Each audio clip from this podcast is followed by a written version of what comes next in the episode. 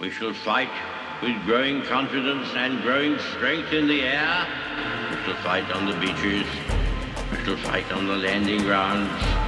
We shall fight in the fields and in the streets. We shall never surrender until in God's good time, the new world with all its power and might steps forth to the rescue and the liberation of people. In times of universal deceit, truth is the only rebellion left. On today's show, I'm going to respond to one of my critics who repeatedly says that the solution to everything that I bemoan, the solution to the collapse of our culture, is to just send your kids to Sunday school. I disagree with this, and I'm going to tell you why. I'm Dr. Everett Piper, and this is The Rebellion.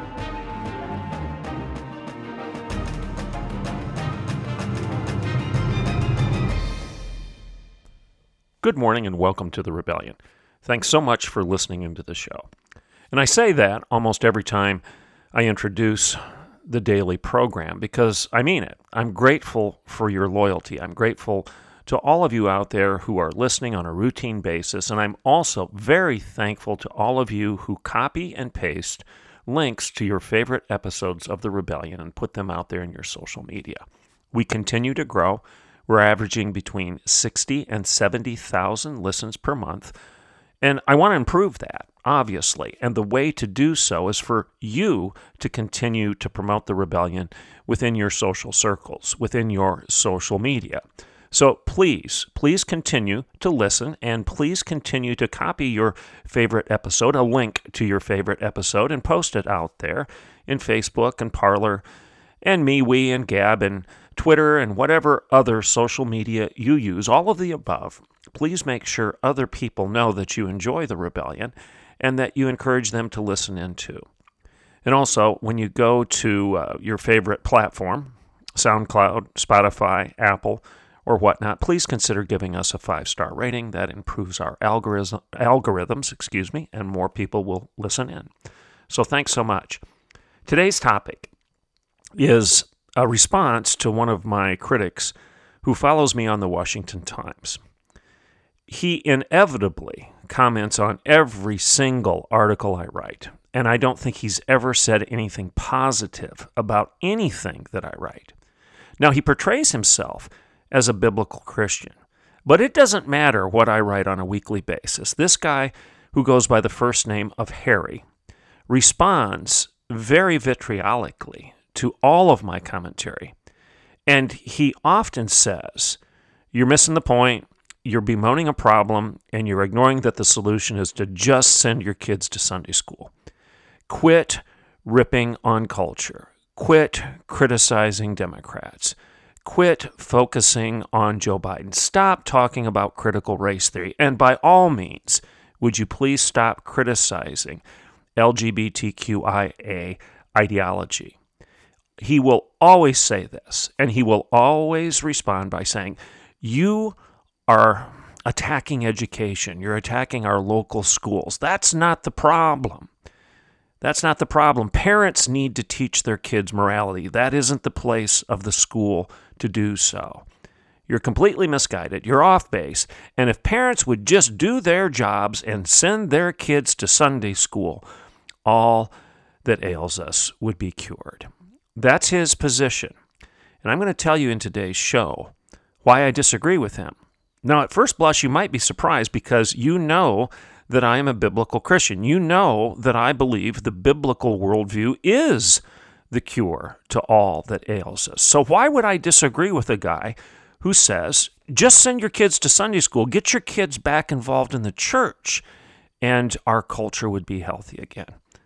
I'm going to explain to you why I think he's dead wrong and I'll do so after we take this break. I'm going to share some statistics that are coming out of a research center at Arizona Christian University, statistics that have been been excuse me, been compiled by the nationally known pollster George Barna. These statistics will tell you why I think Harry is uh, wrong and why I think his solution is completely misguided.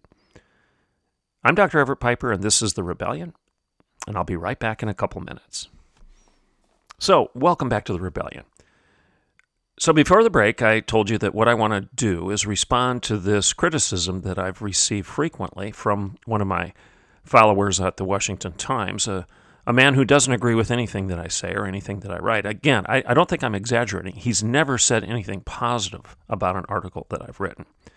He would disagree with everything that I say on the rebellion because what I say on the rebellion is consistent with what I write, obviously, because it's all grounded in the same philosophical, ontological, epistemological, and theological arguments. Uh, uh, consistency is something that I think I'm guilty of. if I'm nothing else, I would argue that I'm consistent, uh, annoyingly so.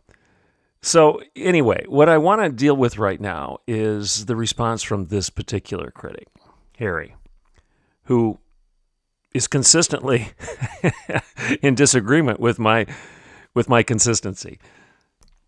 Now, I'm not going to focus on any particular thing that he disagrees with because like I've said, it doesn't matter what the topic is. He will come back with a contrary view. Uh, what I'm going to focus on instead of uh, zeroing in on some position that I've taken in the past, whether it be LGBTQIA or whether it be critical theory, critical race theory, intersectionality, white supremacy, whether it be big government versus small government, whether it be local control versus hierarchical top down government. Yeah, I've written on all of these things. I've written on education repeatedly, and he just comes unglued. Harry loses his mind when I criticize the local schools. Again, like I said in the introduction, that's not the problem, he'll cry. It's not our local schools. Our, you're, you're blaming the schools for the lack of moral integrity for the lack of character in our culture. That's not the school's responsibility. They're not the problem. If parents would just do their jobs, they could counteract. He's actually said this. They could counteract any of the stuff that's wrong in the local schools by being good parents. And by the way, he'll say, just send your kids to Sunday school. He constantly says that. That's his language. Send your kids to Sunday school. That'll solve all that ails us. Now, why would I disagree with this? Why would I disagree with that response? As you know, I'm a conservative Christian, I'm a biblical Christian. I hold that the Bible is inerrant, infallible, authoritative, and true. It's objectively factual. It's God's objective revelation to mankind. It is truth with a capital T. So, why would I disagree with a guy that says just send your kids to Sunday school? You would think that that's something I would agree with, right? Well, I do think sending our kids to church and Sunday school is a good idea, but you have to send them to a good church and a good Sunday school.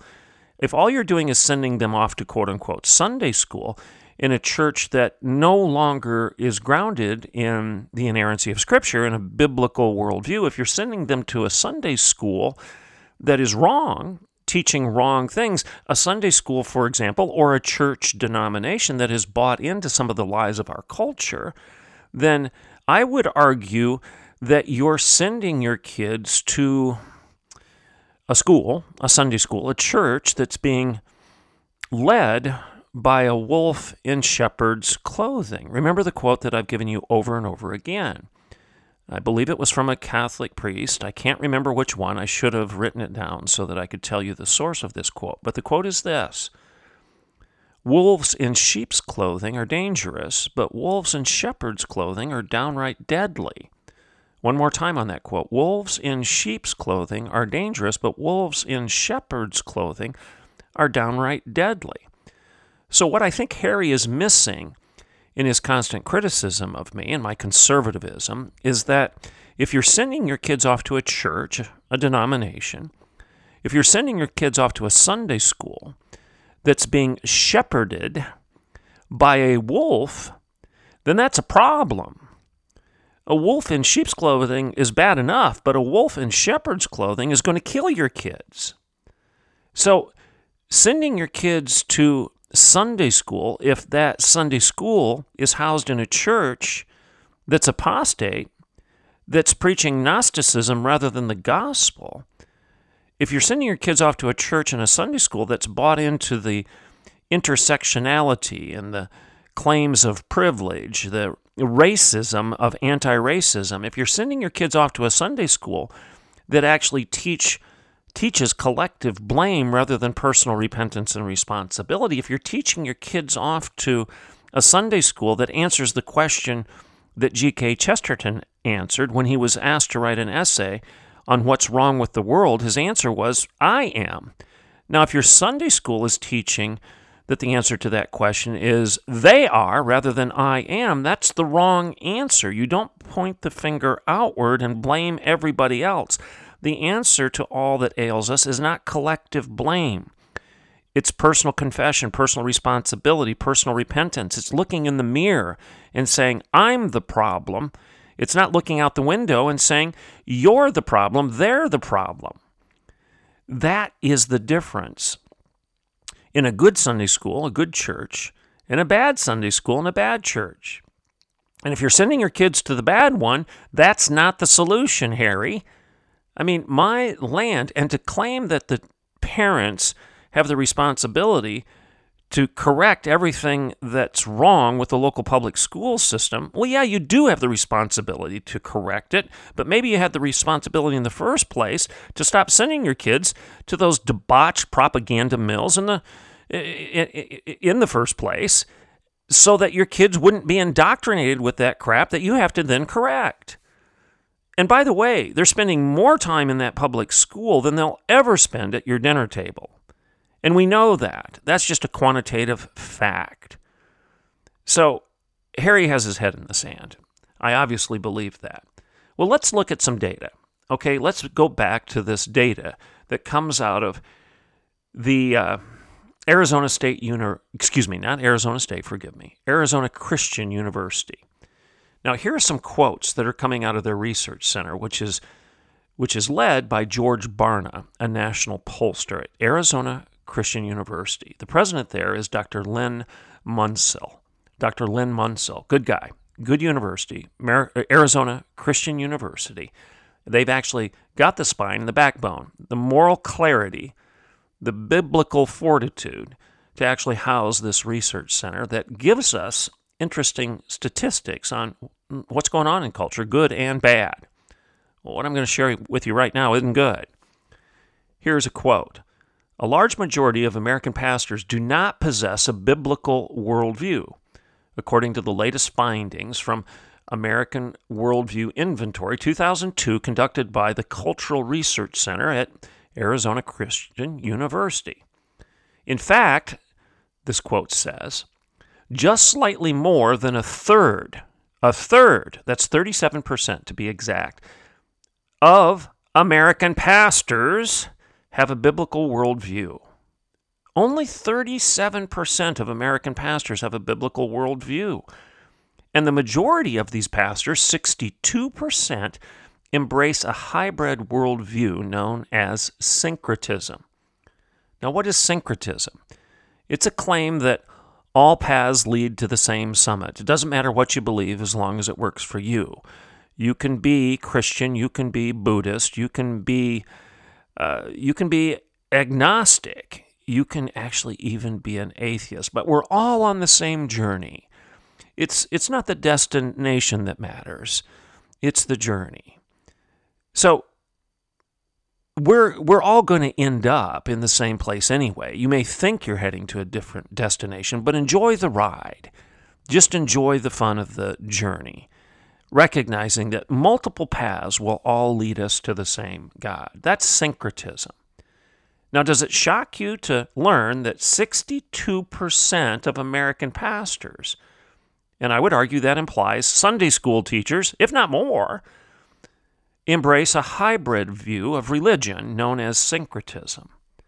In other words, the exclusivity of the gospel the claim of Jesus that He is the way, He is the truth, He is the life, and no one comes unto the Father but by Him. Jesus said that. It seems to be a pretty exclusive rather than syncretistic claim, doesn't it? Back to this quote from Arizona Christian University's Cultural Research Center. This all new national survey of pastors also evaluates worldviews based upon pastoral positions within the church. Among senior pastors, for example, 4 out of 10, 41%, have a biblical worldview. Now, I'm going to say it a different way. Only 41% have a biblical worldview, which means nearly 60% of senior pastors don't. Now, it gets worse. The next highest number amongst the pastoral staff is 28% of associate pastors have a biblical worldview. Only 28%. And only 13%, 13% of teaching pastors and children's pastors and youth pastors are only at 12%. Only 13% of teaching pastors have a biblical worldview, and children's pastors and youth pastors the number's only 12%. And lest you think it can't get worse, executive pastors, what's their number? Executive pastors would be those that are actually running the business of the church, building the budget, helping establish policies, mission statements, and those types of things. Executive pastors, they recorded the lowest level of any of those groups. Their biblical worldview comes in at a whopping 4% only 4% of America's executive pastors have a biblical worldview. Now, you say, well, what's a biblical worldview? Well, the research that we're talking about measured a biblical understanding across eight different key categories and found this that for seven of the eight categories, a minority of pastors possess a biblical worldview. A slim majority of pastors possess a biblical worldview, for example, in the meaning and purpose category. In other words, what's a human being's meaning and what is our purpose? The lowest of all the categories being measured was this beliefs and behaviors related to the Bible, like truth and morality. Does the Bible teach an objective standard, an immutable standard on what you need to believe and what's true and what's moral. Only 39% of pastors possessed a biblical worldview in this area. This should cause you to wake up. Many of you listening to me right now attend church. So the, the question you should be asking is where's my church? Where's my pastor? Where are the Sunday school teachers that we use to teach our kids. So if Harry is arguing that the solution to all that ails us is to just send your kids to Sunday school, don't you think you ought to be asking the question as to what the Sunday school teacher actually believes? Does he believe the Bible is true? Does he believe that the moral teachings of Scripture are absolute? Does he believe that uh, life is defined by God and not by culture or not by government? Does he believe that marriage is a sacrament of the church, or at least an objective standard dictated by God and not made up by man? How about the definition of a male and a female? Does God define what's male and female, or does culture? Does the individual? Uh, how about salvation? Is Christ the only way, the only truth, and the only life? Is he the only way to salvation, eternal life? Is he the only way to God the Father? Or are there other ways? How about sin? Are we all sinful or are we all good human beings that basically, you know, because of our goodness, we're all going to get there in the right place in the end anyway? So stop making a big deal and being so judgmental. How about basic scriptural principles like um, are you supposed to judge or are you not supposed to judge? We always hear this judge not lest he be judged. Does your Sunday school teacher or even your pastor have the basic biblical understanding to, to know that two sentences later, or maybe it's three or four, in the next paragraph, Jesus himself tells us how to judge. By their fruit you shall know them. So Jesus isn't telling us not to judge. He's saying that when you do judge, be prepared to be judged accordingly because by their fruit you shall know them. By your fruit you shall be known. Don't be a hypocrite. Don't judge, lest he be judged by the same standard that you're using to judge others, because by their fruit and by your fruit they shall be known and you shall be known. Does, does your church, does your pastoral staff, and do your Sunday school teachers understand that basic biblical principle, or, or have they bought the lie? that's so pervasive in our culture that cherry picks a portion of this particular sermon from Jesus and ignores the primary message of Jesus. You know, so and it's not just the church, okay? The the the church, the Sunday school and the church, the preaching from the pulpit. It's not just the pastoral staff. I've been saying for years that all of these numbers that I've just rattled off don't just apply to the evangelical church, but it all these numbers also apply to you to your evangelical colleges. I'll say that one more time. These numbers are not just about your evangelical church, they're about your evangelical Christian colleges that your churches sponsor and help pay for. Eh, I would argue that by definition, the situation is even worse at your church funded colleges than perhaps in your local church. I think the numbers, can't prove it right now, but I know the numbers in your local Christian colleges are, are worse than the numbers that I just rattled off to you concerning your local church. I, I worked in the holiness church industry my entire career. I was the vice president of a Free Methodist college. I was a dean of a Free Methodist college. I was the president of a Wesleyan institution. The Free Methodist denomination and the Wesleyan denomination uh, are holiness denominations. They, they believe, at least historically so, in the authority of the Bible and its, its prescription. Its prescription for holy living, biblical obedience. Holiness unto the Lord is the old way of saying it. But you can see, even in these holiness colleges and universities, that they're stumbling over themselves to embrace the neo Marxism of Black Lives Matter, for example.